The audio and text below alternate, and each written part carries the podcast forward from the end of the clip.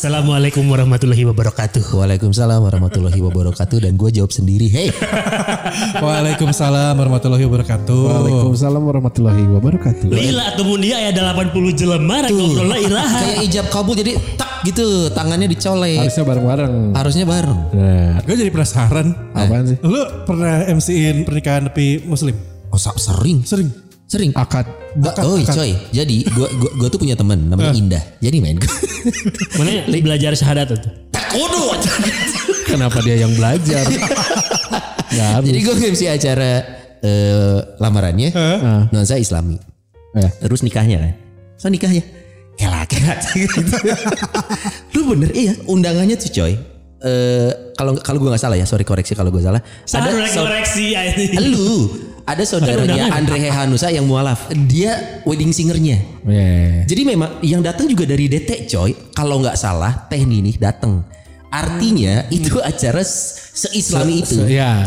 Betul. Yeah. Dan gue nanya ke temen gue. Dah mana serius pengen gue? Iya. Tapi ya lo tahu, pertama gue bukan muslim. Gitu. Tapi naon diam-diam ya. Kenapa mesti diam-diam?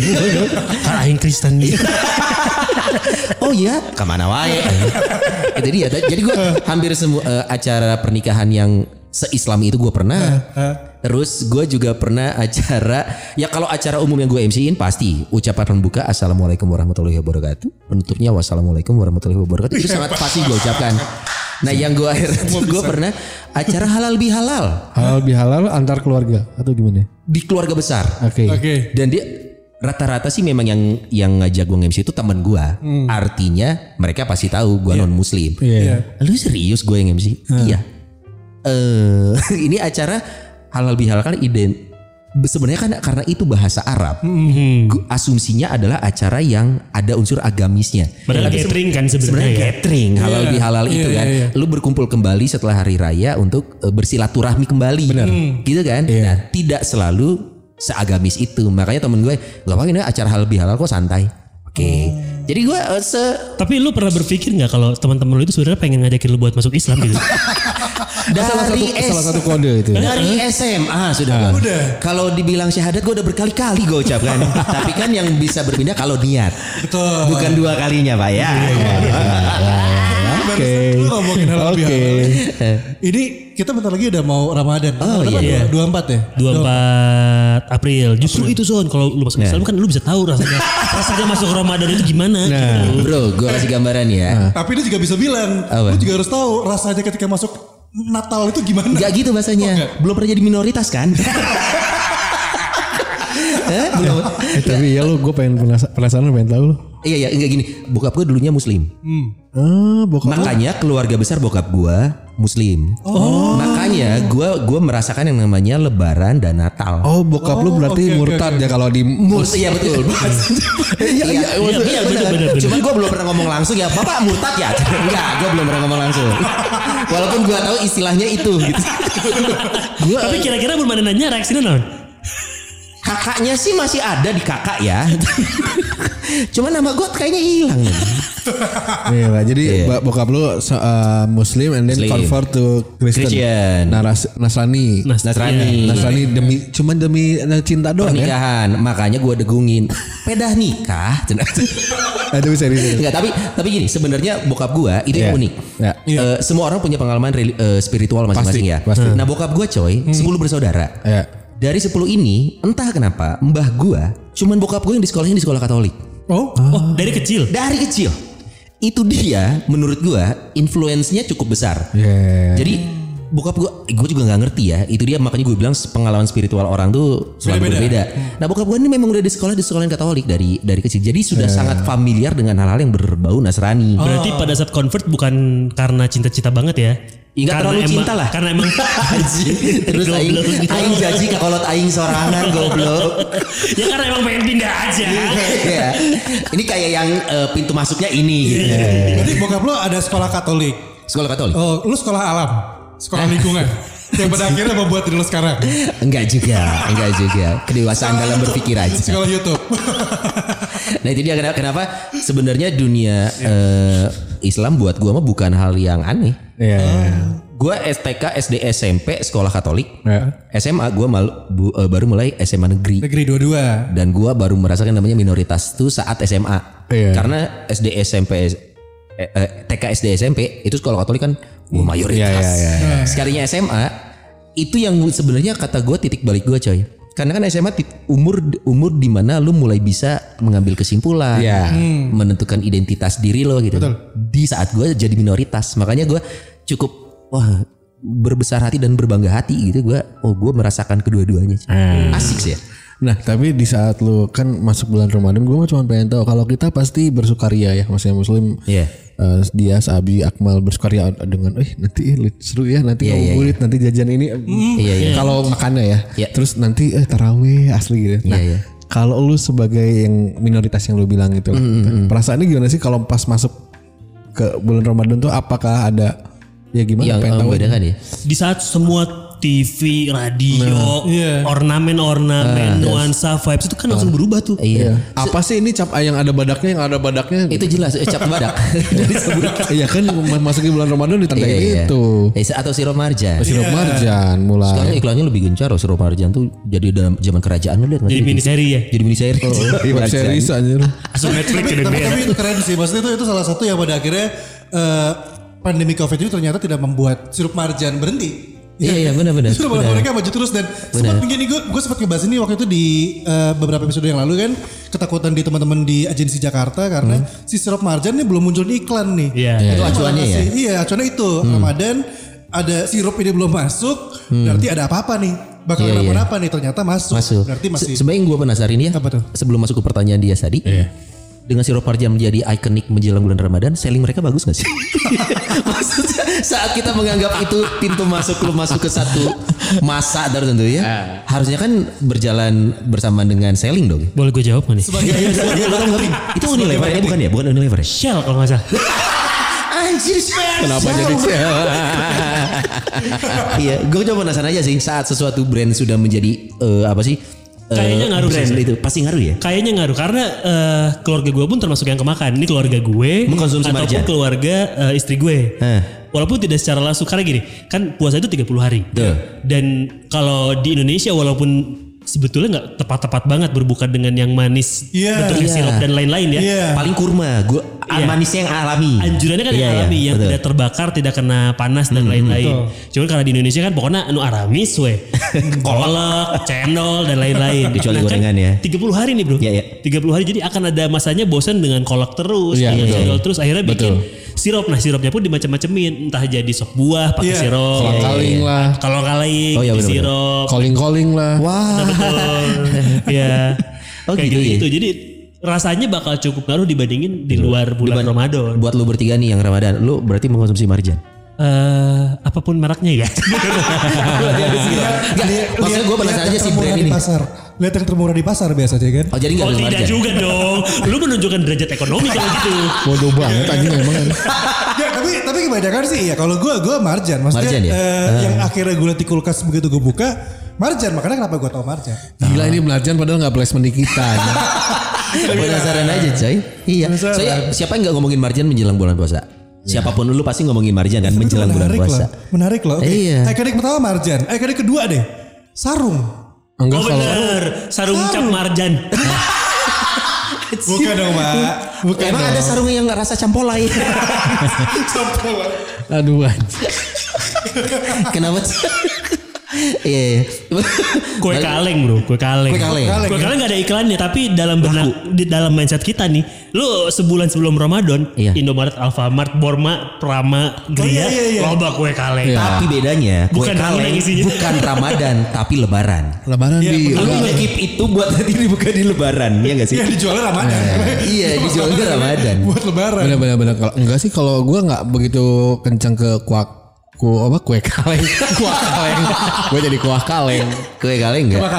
Enggak, kalau misalnya ini mah nasi aking digoreng kering gitu. Yang main nasi buang jangan buat bebek. Iya aku pernah loh masa-masa itu. Iya katanya udah lama banget ini. Gue nggak pernah masa itu. Dulu nggak pernah. Sekarang. Dulu mah gak ada. Sekarang iya. Dulu rengginang. Iya rengginang. Sekarang nasi aking. Tadi apa pertanyaan lu sih? Ya, enggak, lu dia kalau sebagai yang di luar muslim gitu, rasanya gimana sih? Apakah bersukaria juga dengan kalau kondisi normal ya dengan banyaknya jajanan-jajanan. Sebenarnya gini, kalau menurut gua sih ini takutnya nggak bisa pukul rata ya. Yeah. Tapi karena lu mengenal gua adalah orang yang reaksi gue gimana sih terhadap orang yang berbeda. Lu dan teman-teman lu, teman-teman Nasrani lu deh. Iya benar-benar. Oh, lu dan teman-teman yang sepercayaan dengan lu. Ya, sepandangan ya, sefrekuensi bahasanya.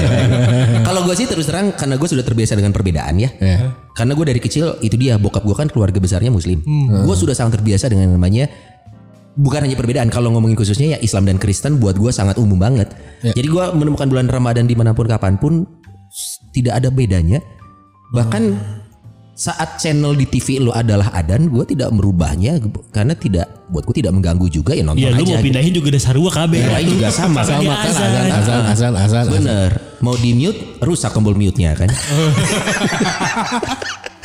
Jadi buat gue sih selaku minoritas, tapi karena lingkungan gue ada yang seperti itu, buat gue itu hal yang biasa. Tapi lu seneng nggak? Ada perasaan seneng nggak? Karena gini, kalau gue pribadi nih pada saat masuk ke ambience Natal, ambience Natal, gue seneng loh kayak seneng aja gitu. Jadi mau kapan dibaptis? Ada tidak? Tidak begitu. Gue pun punya hal sama sama Abi. Dulu tuh gue kan di OS tuh zamannya adalah kalau lebaran ada, kalau penyiar nih ya di Radio Bandung nih ya. Biasanya kalau lebaran itu kita dikali berapa? Dikali 2, dikali 3, dikali 4, dikali 5 gitu lah. Yang siaran di lebaran gitu. Dan biasanya gue memilih buat gak pulang kampung. Gue di Bandung mesti. Kalau lebaran. Jadi biarnya kalau gue di Jakarta lebih milih siaran. Lebih milih buat siaran. Ya kan emang dia gitu kan, kita tahu semua ya. Iya. Mau ke Jepang sendiri aja. Iya. Hah? Oh iya. Mau marah. Istrinya sama cowok lain keluar negeri gak apa-apa, gue main game aja di rumah.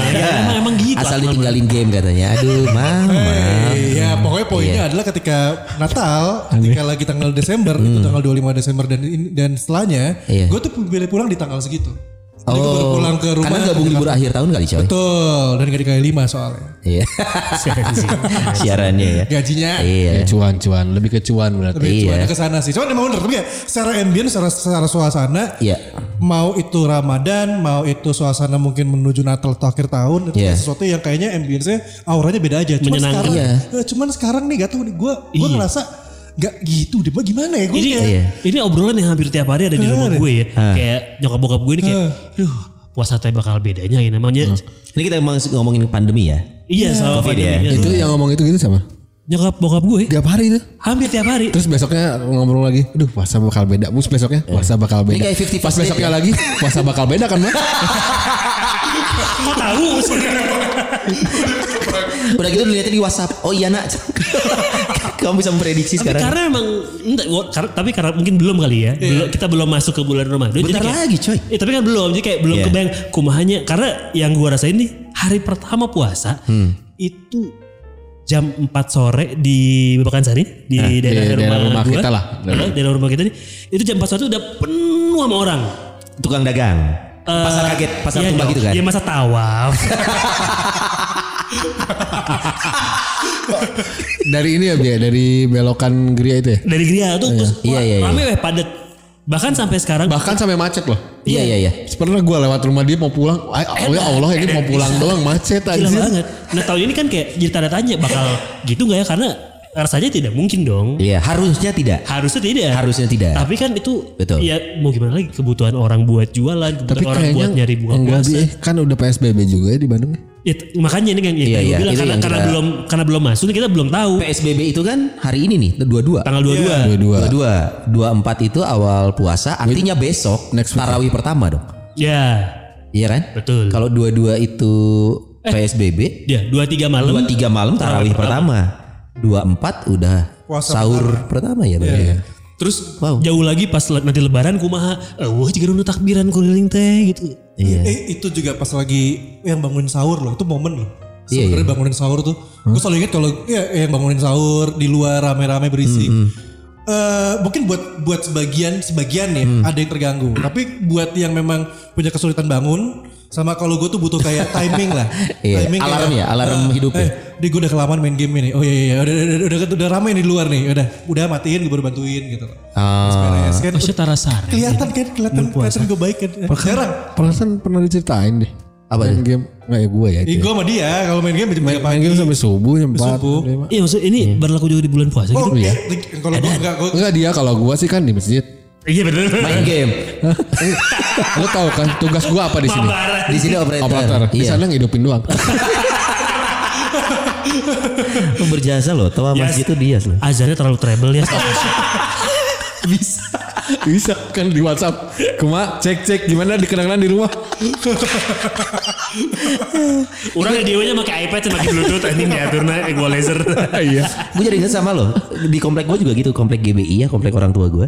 Dipastikan itu pasar tumpah setiap mulai jam 4. Nah, sampai iya kan? Dan gue pun ikut merasakan vibes-nya dan mengkonsumsinya juga coy. Entah kenapa gue jadi suka kolak di bulan puasa. Lu juga gak makan kolak dong di luar bulan puasa? Gak sering? Iya gak sering. Hampir gak pernah gitu kan. Gue gak pernah. Tapi bulan Ramadan juga gue gak makan. Lu gak suka ya? Gak. Oh gak sanggup beli.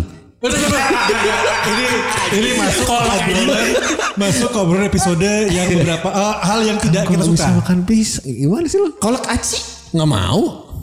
Sina tuh daerah kolak. Ubi. Kenapa sih lu? Candil. Candil makan. Saya enggak makan kolak pisang. Enggak. Tolol. Liquid rasa cau anjing. Enak kalau enggak tahu kenapa. Anjir sih walir. Itu dia gue juga sepertinya akan merasa kehilangan karena entah kenapa ya. Menurut gue sih enggak akan sama kayak tahun kemarin. Menurut gue. Kita belum tahu tapi menurut gue kalau feeling gue sih tetap ada ramenya tapi nggak serame kemarin. Maksudnya tukang nih jualan gitu ya pasti keluar, cuman tidak ngumpul banget. Atau masing-masing daerah membuat aturan. Misalkan cuman boleh ada 10 tukang jualan. Gak bisa dong. Gak bisa. Tapi PSBB gak bisa. Oh, kayak, atau enggak tukang-tukang bikin katalog PO. Ada. Kabarnya kita tukang cakwe. Ngan beli 5.000 pakai katalog mana? 5.000 di PO. Ongkir 12.000 aja. 5.000 di PO. Tapi nggak tahu kenapa ya. Sebenarnya kalau gue melihat orang Indonesia itu ya sebenarnya kan kita sebenarnya kalau ada keadaan terpepet, kita suka lebih cerdas loh daripada keadaannya. Kayaknya bakal ada yang ngakalin gitu ya. Iya. Sesimpel kayaknya di dekat rumah gue ada yang jualan biasa jualan kelapa muda. Dulu kan dia selalu kebuka gitu kan jadi maksudnya tinggal kalau gambaran gimana? Pakai tenda doang. Iya pakai tenda doang dan itu nggak tertutup gitu loh, kebuka gitu loh. Maksudnya bisa tinggal kelapa muda, oke berhenti bentar di pinggir jalan. Kemarin gue lihat dia udah pakai penutup itu loh, kayak plastik itu kan kayak di Indomaret. Oh iya. Wah gila nih, maksudnya menurut gue untuk warung kecil untuk jajanan yang nggak sebesar Alfamart dan Mart tuh gede banget gitu.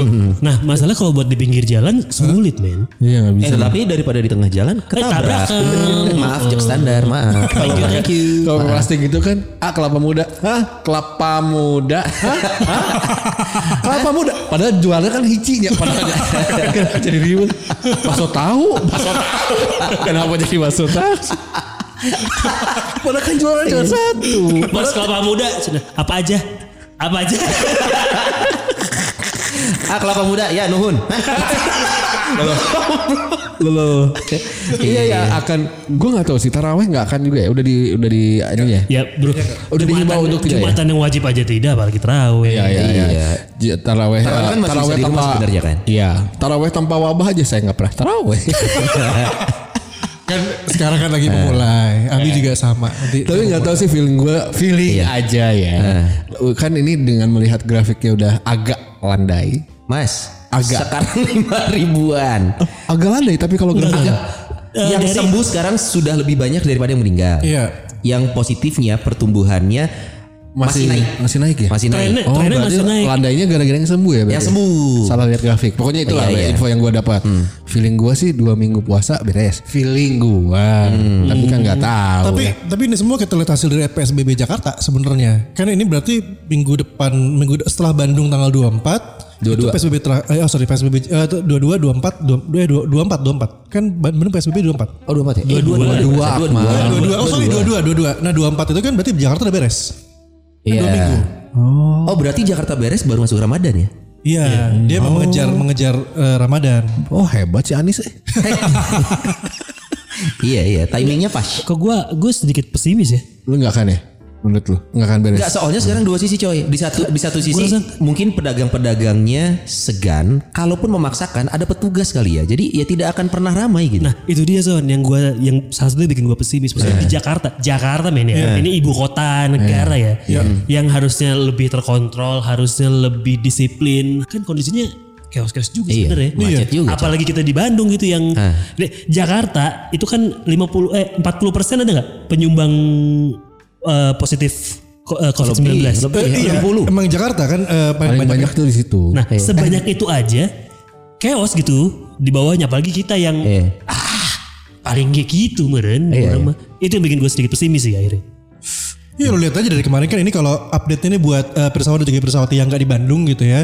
Dan mungkin pengen tahu gimana kalian Bandung, dia kemarin kan sempat share di grup kita kan. Dia sempat keluar lihat dan ternyata katanya masih rame. Sempat macet gitu juga. Ya lu lihat aja sekarang ini menuju sini lumayan rame. Iya. Tapi tanggal 24 jam udah mulai tutup, cuma sampai jam 8 doang. Karena kalau itu aturan dari pemerintah. Kalau yang store-store gitu kan ada kemungkinan pada saat mereka tidak nurut bisa kena sanksi. Iya. Kalau manusia biasa kayak kita kan cuek meren. Tapi kan itu kan untuk jam malam kan, kalau komparasinya jam malam kenapa mungkin mau tutup? Ya karena aktivitas orangnya sudah selesai di siang gitu. Sekarang kan orang kan kayak yang balas dendam aja gitu. Oke, malam gue bisa kemana-mana, besok sekalinya bisa sikat. Makanya siang masih ketemu macet. Gue pulang siaran juga kadang masih ketemu macet coy. Dan Indonesia itu kan latahan Son. Iya gak sih? Maksudnya kayak Ramadan hari pertama nih ada yang nongol satu pedagang aja. Udah dalam hitungan menit rame itu gue yakin. Dan susah dihilangin karena dan udah sulit buat dilarang juga. Alasannya gitu. Perut udah.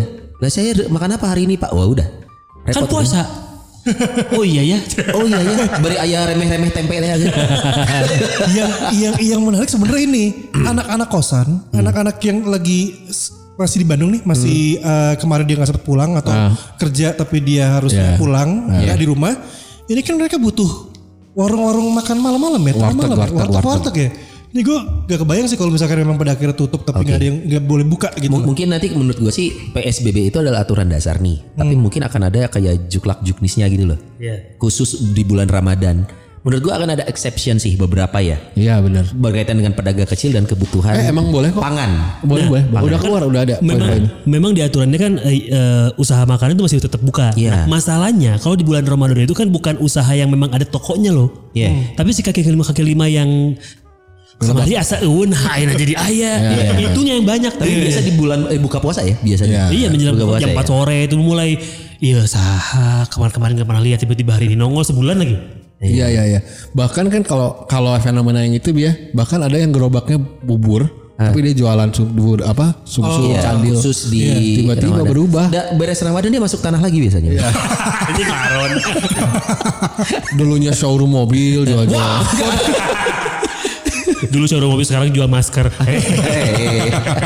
Banyak. Iya. Ya nggak tahu, maksudnya ini yang terbaik aja lah, kita mendoakan juga yang terbaik karena kumahanya beda aja gitu. Kalimatnya Sony yang benar kemarin tidak bisa dibenarkan tapi bisa dimaklumi apa? Iya. Sesuatu ya yang kita mengerti tapi tidak bisa dibenarkan. Iya. Kita mengerti kenapa mereka melakukan itu walaupun itu tidak bisa dibenarkan. Betul. Ya gue sih selalu berapa minggu terakhir hampir sebulan ini gue ngikutin dokter Tirta ya dan menurut gue sih masuk aja komen-komen dokter Tirta dimarahin juga digas tapi gue sih terima aja benar. Orang Indonesia ini kalau urusannya soal perut dan pembelaannya adalah rejeki dan untuk menghidupi anak istri di rumah lu nggak mungkin bilang enggak deh. Susahnya kita seperti itu karena kita harus akui saat kondisi negara kita yang dibilang Donald Trump negara maju ya. Dan kondisi negara kita kan hampir itu dia kalau gue nggak salah dengar hampir ya 80-90% penghasilan orang Indonesia ada penghasilan harian. So saat itu semua dibatasi dan kita menjelang bulan Ramadan dan lo harus menghidupi keluarga lo kayaknya akan muncul Bi menurut gue ya. Kayaknya tidak bisa dibenarkan tapi kita mengerti kenapa mereka melakukan itu, harus makan karena dari kita pun nih kita yang bukan orang yang punya kuasa untuk membuat keputusannya kita ya orang rek kudu ngabantuan kumaha ada tuh bisa oke bantuan ya udahlah. Sisanya konsistensi pemerintah menurut gue. Apa sisanya? Konsistensi raceway. Sebenarnya kan semuanya konsistensi ya. Maksudnya saat lu membuat aturan, yang berat itu bukan saat aturan itu dibuat, tapi menjalankannya men. Emang aturan ini konspirasi Son? bukan ke konspirasi. Itu kan episode nanti. Konspirasi kan konsistensi. Oh, konspirasi. Emang kalau konspirasi siapa yang bikin sih? Money Heist. Part 2 episode 8. Ya. Apa ya. Lu? Apal dong gila. Dia ngomong Nairobi ya gitu ya? Bukan dong, itu profesor sama profesor, si Rakel ya? Itu ngobrol tentang kenapa uang itu dibuat tapi gak ada. Iya. Terus dia gak aware lagi. Gue udah aware dari awal. Iya. Karena kita terlalu menikmati jalannya dramanya. Iya. Seru. Nah itu dia maksud gue saat misalkan aturan ini. Aturannya adalah tidak boleh ada pedagang selama bulan Ramadan. Itunya udah bener udah. Tapi PR beratnya bukan saat aturan itu diluncurkan. Tapi saat ada pedagangnya dagang, lu mau ngapain gitu? Ya. Itu yang bakal berat men. Itu yang bakal diuji nih. Satpol PPK atau apa. Lu bakal setega apa melihat pedagang yang untuk menghidupi keluarganya di rumah dari penghasilan hariannya, dan Ramadan adalah bulan berkah ya. Betul. Pedagang itu bisa berapa kali lipat dapat penghasilan. Sekarang kehilangan momen itu. Nah, itu beratnya di situ, coy. Makanya gue enggak dagang. Tadi kan gue dagang mobil tuh dipanggul ya. Anda Hercules. Mobilnya Hot Wheels. Espas gitu kan. Bu balade espas bu. Man, kayak pender. Langkung Peroza. Ya, tapi gimana gue agak ketakutan dengan ini sih maksudnya. Dengan ini berkepanjangan nih. Semuanya juga punya khawatir yang sama. Tapi gue belum nanya ini nih. Apa? Keluarga lo masing-masing gimana sih persiapannya? Kan Abi tadi udah nih. Keluarga kecil lo dulu nih, lo Ine dan Jenaka nih. Okay. Lo kan tipikal orang yang ya kita mengenal dia yang ada optimisnya, tapi ada ketakutannya juga dia sendiri kan ya. Yeah. Ada ketakutan tersendiri. Nah lo menyikapi Ramadan yang sebentar lagi dengan kondisi pandemi ini. Dan Ine gimana sih? Kalau untuk bahan baku makanan minuman ya misalnya. Nimbun. Udah beli duluan gue. Seperti? Udah ya sembako. Hal yang kecil lah. Tapi itu bukannya hal yang udah pasti ya, beli duluan. Masa enggak. Beli belakangan. Masa makan dulu baru beli. Anjing sih. Bahan-bahannya. Masa lu terap dulu baru makan. Udah makan belum? Bisa loh. Angin. Asam lambung kan. Itu bau lambung kayak. Gua udah beli duluan untuk menyetoknya jadi bulan ini sama bulan puasa. Yang kemarin belajar lu ke rumah Abi gua pulangnya. Ramadan lu udah siap berarti. Setengah bulan Ramadan udah siap. Untuk yang makanan bahan baku makanan minuman blablabla. Itu buat buka puasa? Iya. Atau buat makan siang? Buat sahur dong. Buat makan siang. Itu karena kebiasaan apa ketakutan? Karena ketakutan. Enggak, gue kalkulasi aja. Yeah. Gini ini takutnya ada yang nimbun, takutnya ada something lagi nih. Ada masalah lagi, ini habis. Makanya gue sama waktu belanja itu gue sampai fotoin ada gula Bi.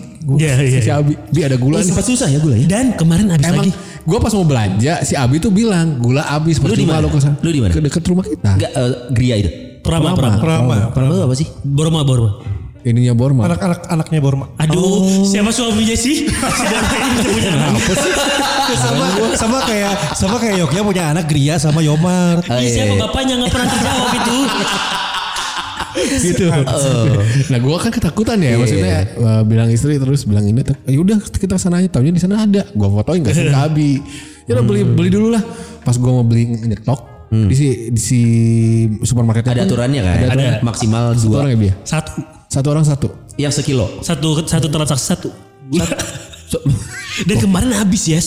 Kan gue udah bilang banyak. Serius kemarin habis. Sementara gue ke Griya banyak loh. Oh iya? Mungkin dibilang sama Griya kali ya. Enggak gitu. Podcast ini membangun keributan yang perama di Griya.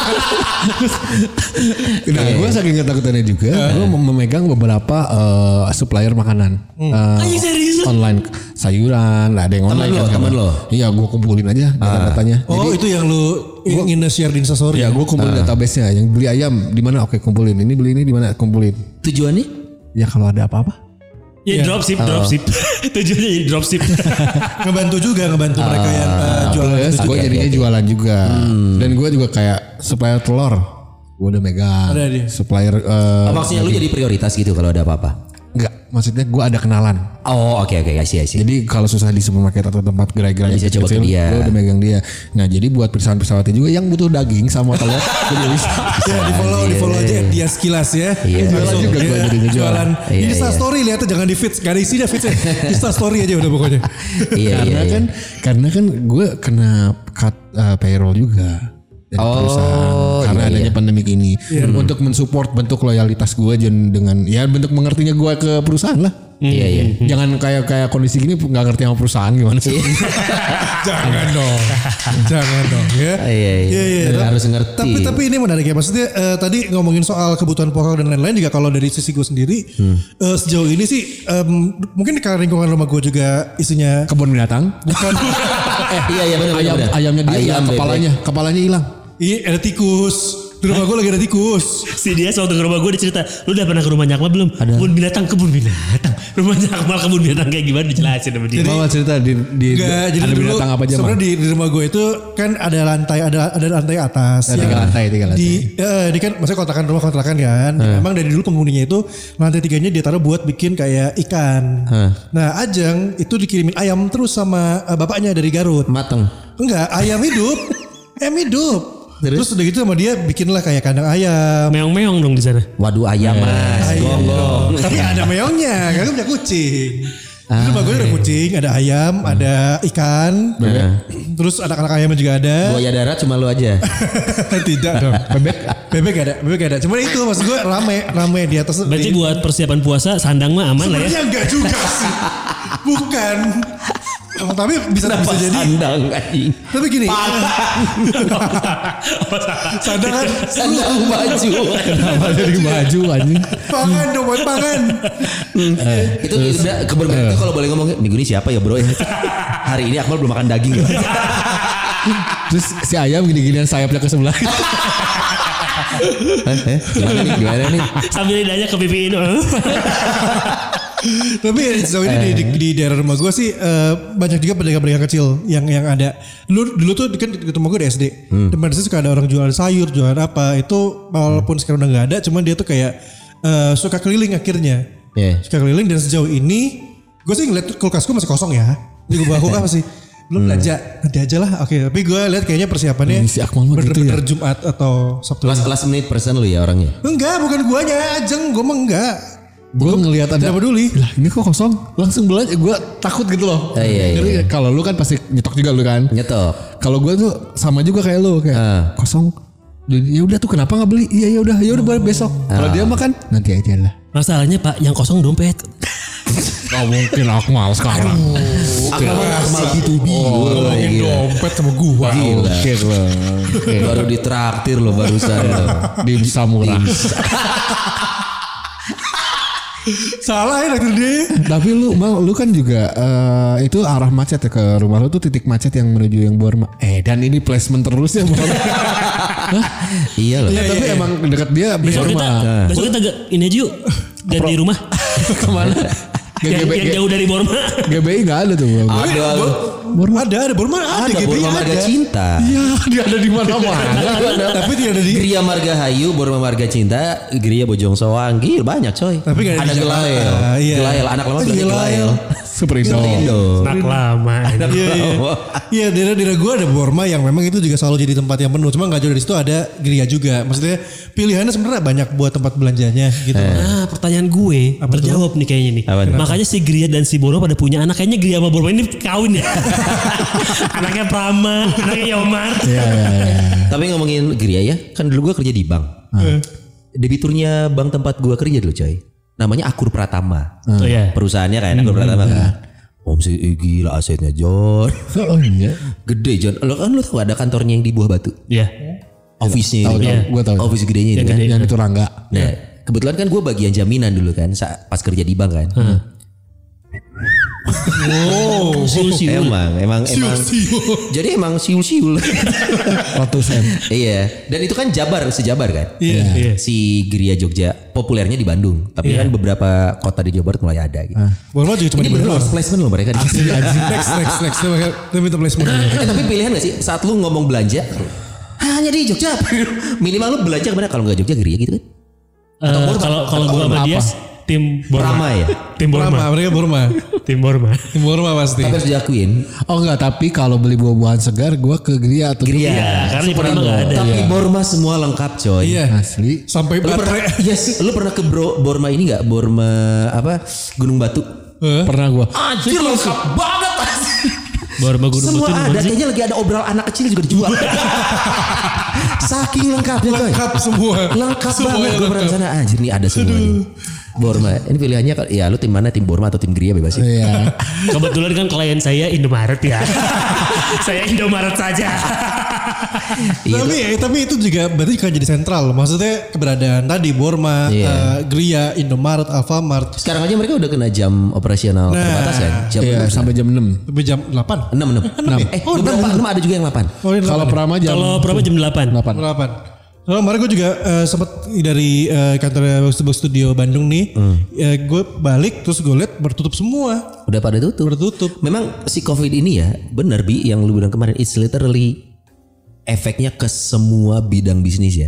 Dan yang dalam tanda kutip mengerikannya, sayangnya ini menjelang Ramadan ya. Jadi gue pun merasakan kesedihan itu coy, asli. Maksudnya hampir sebagian besar lingkungan gue kan merayakan Idul Fitri, artinya juga. Hampir semuanya persiapan untuk Ramadan, tapi sayangnya menjelang Ramadan ini masih harus bergelut dengan COVID ini, jadi ya akan berbeda. Gue juga akan merasakan jauh berbeda. Tapi kecuali lo nonton TV ya, kayaknya akan sama. Oh sama, plus TV akan sama. Iya. Iya, maksudnya tayangannya akan ada. Akan beda pada saat lu keluar dari rumah. Nah itu. Suasananya akan berbeda. Apalagi yang tadi siang sempat gue share tentang hasil survei. Jadi ada satu survei Pirsawati tentang mudik. Nah ternyata gue mudik nggak? Oh tidak. Mudik. Maaf. Ayunda. Mudik Ayunda. Saya tidak tertawa karena tipis-tipis.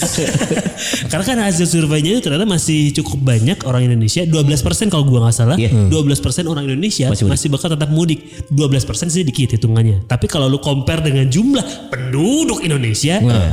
Hitung deh tuh berapa juta. Dan rata-rata Pulau Jawa. Sementara ini masih DKI yang tinggi kan.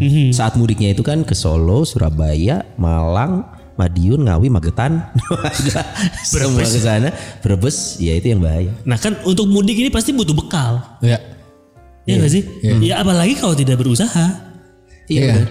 Karena banyak ya sekarang yang teman-teman seprofesi kita juga banyak banding setir ya. Banyak. Ya yang paling dekat kan gue kan jual telur tuh. Iya. Anjir promo lagi sih bisa masuk. Enggak lah. Yang lainnya kan ada yang teman kita juga jualan sayur ya teman kita ya. Ini bener. Desta. Oh iya. Desta mulai bisnis sayur. Iya. Temen gue pemain sinetron. Mungkin karena syuting pun sekarang berhenti kali ya. Mungkin ya. Gue nggak sempat ngobrol sama dong. Syuting yang ini, yang di outdoor. Iya. Dia jualan jamu. Jualan jamu. Gue tiba-tiba yang dapat broadcast. Bi, orang aneh dagang iya. Hah, si dagang jamu sih. Kok nggak nyebut nama sih? Banget. Hah? Nggak nyebut nama. Bintang sinetron kan banyak. Skuter. Oh Ihsan. Bukan dong. Bukan Ihsan mah Batagor. Aduh Batagoris. Enak kalau di Bandung. Apa skuter siapa skuter? Ihsan skuter. Bukan itu. Skuter. Selebriti kurang. Oh, singkatan. Ya sekarang hampir semua profesi sih bakal mendadak dagang, lu nggak sih? Lihat di Instastory lu mendadak temen lu yang biasanya apa sekarang? Jadi bisa open PO segala macam. Dan itu open PO? Bukan. Nah yang open PO gimana ya? Boleh tapi social distancingnya. Satu meter. Pok-pok. Pakai tongkat. Aduh. Enggak gini maksudnya. Dan itu bukan hal yang jadi memalukan ya. Oh, tidak. Itu justru pinter. Maksudnya muterin ini. Yang kasihan adalah yang gak bisa melakukan hal lain. Pasrah we gitu. Pasrah we itu yang kasihan malah. Pasrah aja. Minta ke perusahaan minta tetap gitu ya. Susah kan kalau gitu. Biasa apa Akmal ya kok kelengkuannya ke Akmal nyinyirnya. Gue udah diem aja tadi lah padahal. Kayak Akmal sekarang. Apa-apa itu juga hak gitu. Hak. Tapi tinggal dihela we.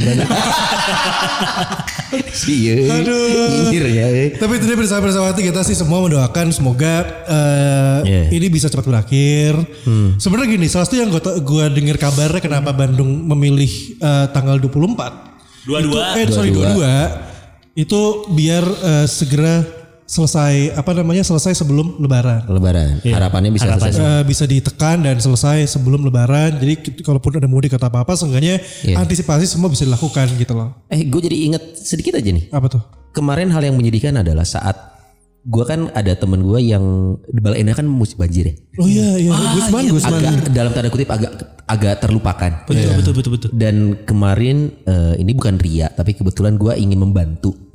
Akhirnya gue ke Griya lah coy. Griya deui ieu. Griya Bojong Soang. Placement edan. Tapi yang miris gini coy. Lu pengen membantu orang, lu ingin membeli barang tapi lu dibatasin. Karena COVID. Iya. Lu pengen membeli sejumlah barang harapannya untuk sembako, untuk membantu, tapi nggak bisa mas, ini takutnya nimbun. Jadi lu anjir men, dua musibah yang sedang kita alami dan semuanya saling tidak mendukung satu sama lain itu yang ngeri coy. Lu ingin membantu tapi lu nggak bisa memberi lebih gitu. Bahkan lu harus lewat jalan belakang, dalam artian kemarin sih gue bukan jalan belakang, akhirnya mas gimana caranya nih? Saya pengen ngebantu. Tapi saya gak bisa beli hanya minimal 3. Ya itu dia. Yang bicara adalah adjustment kemanusiaan lo pada akhirnya. Terus dia ya, akhirnya, tapi jangan lewat kasir deh. Kita bantu. Lewat pos sapam. Aduh. Ya, pos sapamnya ya pos sapam Borma. Padahal lu kan kalau butuh yang baca-baca gitu bisa via online ke Padias. Mantap. Anjir dagang deh. Ya itu kepikiran. Tapi itu gue seneng. Tapi kan kalau gue yang mentah. Maksudnya telur kayak gitu. Kalau mau jadi mah ayam geprek celeng aja. Langsung dikirim ke rumah. Butuh MC gak sih yang dikirim? Iya guys, siaran juga masih aman gak dipotong kan. Alhamdulillah. Selalu ada yang bisa disyukuri dari apa yang kita alami sekarang ya. Bener kayak maksudnya alhamdulillah dengan ada yang gak dipotong kerjaannya misalnya si payrollnya. Gue masih full salary. Ada yang dipotong tapi masih dapat kerjaan. Harus disyukuri. Ada yang dipotong tapi bisa putar otak mencari kerjaan lain. Itu juga disyukuri juga. Semua posisi sih, semua kondisi. Tapi bener ini pada akhirnya melatih. Ya seenggaknya pada akhirnya kita nunjukin kalau gimana sih lo cara lo buat survive. Bener. Iya kan? Itu akan terlihat sendiri manusia-manusia mana yang memang pasrah dan mana yang struggling gitu. Manusia-manusia nggak usah nyanyiin kan anda vokalis nggak sukses apa bener tapi gue jadi kepikiran ini sih sebenarnya istri gue yang bilang mungkin kita dikasih gini karena kemarin pas Januari Februari di kota Dili. Januari. Januari Februari kita dikasih rejeki, tapi menurut kita itu rejekinya kecil karena nggak biasanya gede. Nah mungkin waktu itu kita ngeluh. Makanya kita dikasih. Kenapa kecil tuh maksudnya? Dikasihnya kecil. Kita dapatnya kecil dari yang maha kuasa nih. Jadi kita gak ngeluh. Kalau kenapa dikit biasanya omset gede. Misalnya biasanya pendapatan gede nih, order MC biasanya gede. Kok ini cuma 1-2 yang biasanya 10. Mungkin kita ngeluh. Makanya sama yang kuasa di Maret dikosongin dulu. Biar nanti beres Maret dapat 1 aja udah alhamdulillah banget. Bersyukur. Gue juga sempat lihat bahasa lain sekarang kondisi sekarang ya. Iya nggak sih, meren. Sangat mungkin karena gini. Ini mas sebenarnya kembali lagi ke wisdom lu ya. Lu melihat kondisi sekarang ini dari angle mana? Ada orang yang melihat angle-nya sebagai keputusasaan ada. Yeah. Ada orang yang melihat ini untuk menarik nafas sejenak ada. Tinggal bahasa puitis apa yang lu gunakan coy. Yeah. Kemarin gue sempat ngeliat bahasa yang keren banget. Jangan-jangan selama ini kita lah virusnya. Iya. Yeah. Jadi antivirusnya itu adalah COVID yang membuat bumi ini supaya tetap hidup kembali. Yeah. Kita yang merusak bumi ini, kita yang merusak bumi ini dikasih antivirus, yaitu COVID. Jadi selama ini kita virusnya. Ya itu kan gimana angle lo aja sebenarnya menyikapi ini kan dari sisi humanis lo gitu. Kalau gue dari sisi pekerjaan ya, ngelihat si COVID ini kemarin gue sempat ngobrol sama Pati dari Instereo di live Instagramnya dia. Placement juga nggak dia nih? Nggak usah. Nggak usah. Semua yang kita sebut kayaknya harus dia juga sampai daging telur. Gue ngobrol sama si Pati jadi kayak tanpa lu sadari gitu ya. Dengan keadaan COVID ini justru sebetulnya ini membuat lu semakin pintar. Karena di kondisi yang seperti ini lu akhirnya mencari jalan gimana caranya. Ini berangkatnya kemarin dari obrolan placement di radio. Placement di tempat pekerjaan gue dan si Pati inilah. Sebagai insan radio kayak wah gimana Pat di sana? Susah sama. Jadi kayak dengan kondisi itu kayak kumaha caranya mereka jualnya, bikin apa lagi ya, digimanain ya. Iya. Betul. Membuat sisi kreativitas itu kayak lebih berkembang gitu dan nanti pada saat si COVID udah beres, kita jadi sudah terbiasa untuk mengeluarkan ide-ide yang segar. Betul. The power of kepepet. Atau sisi lainnya, kita hanya kreatif hanya masa ini aja. Setelah ini kembali normal, beberapa orang mungkin akan kembali, udah selesai cobaannya. Nah, makanya kalau di sini kan manusia itu kita diciptakan untuk selalu berpikir. Iya, betul. Makanya gimana? Saya dua kali berpikir belum bahwa sebenarnya di dunia ini.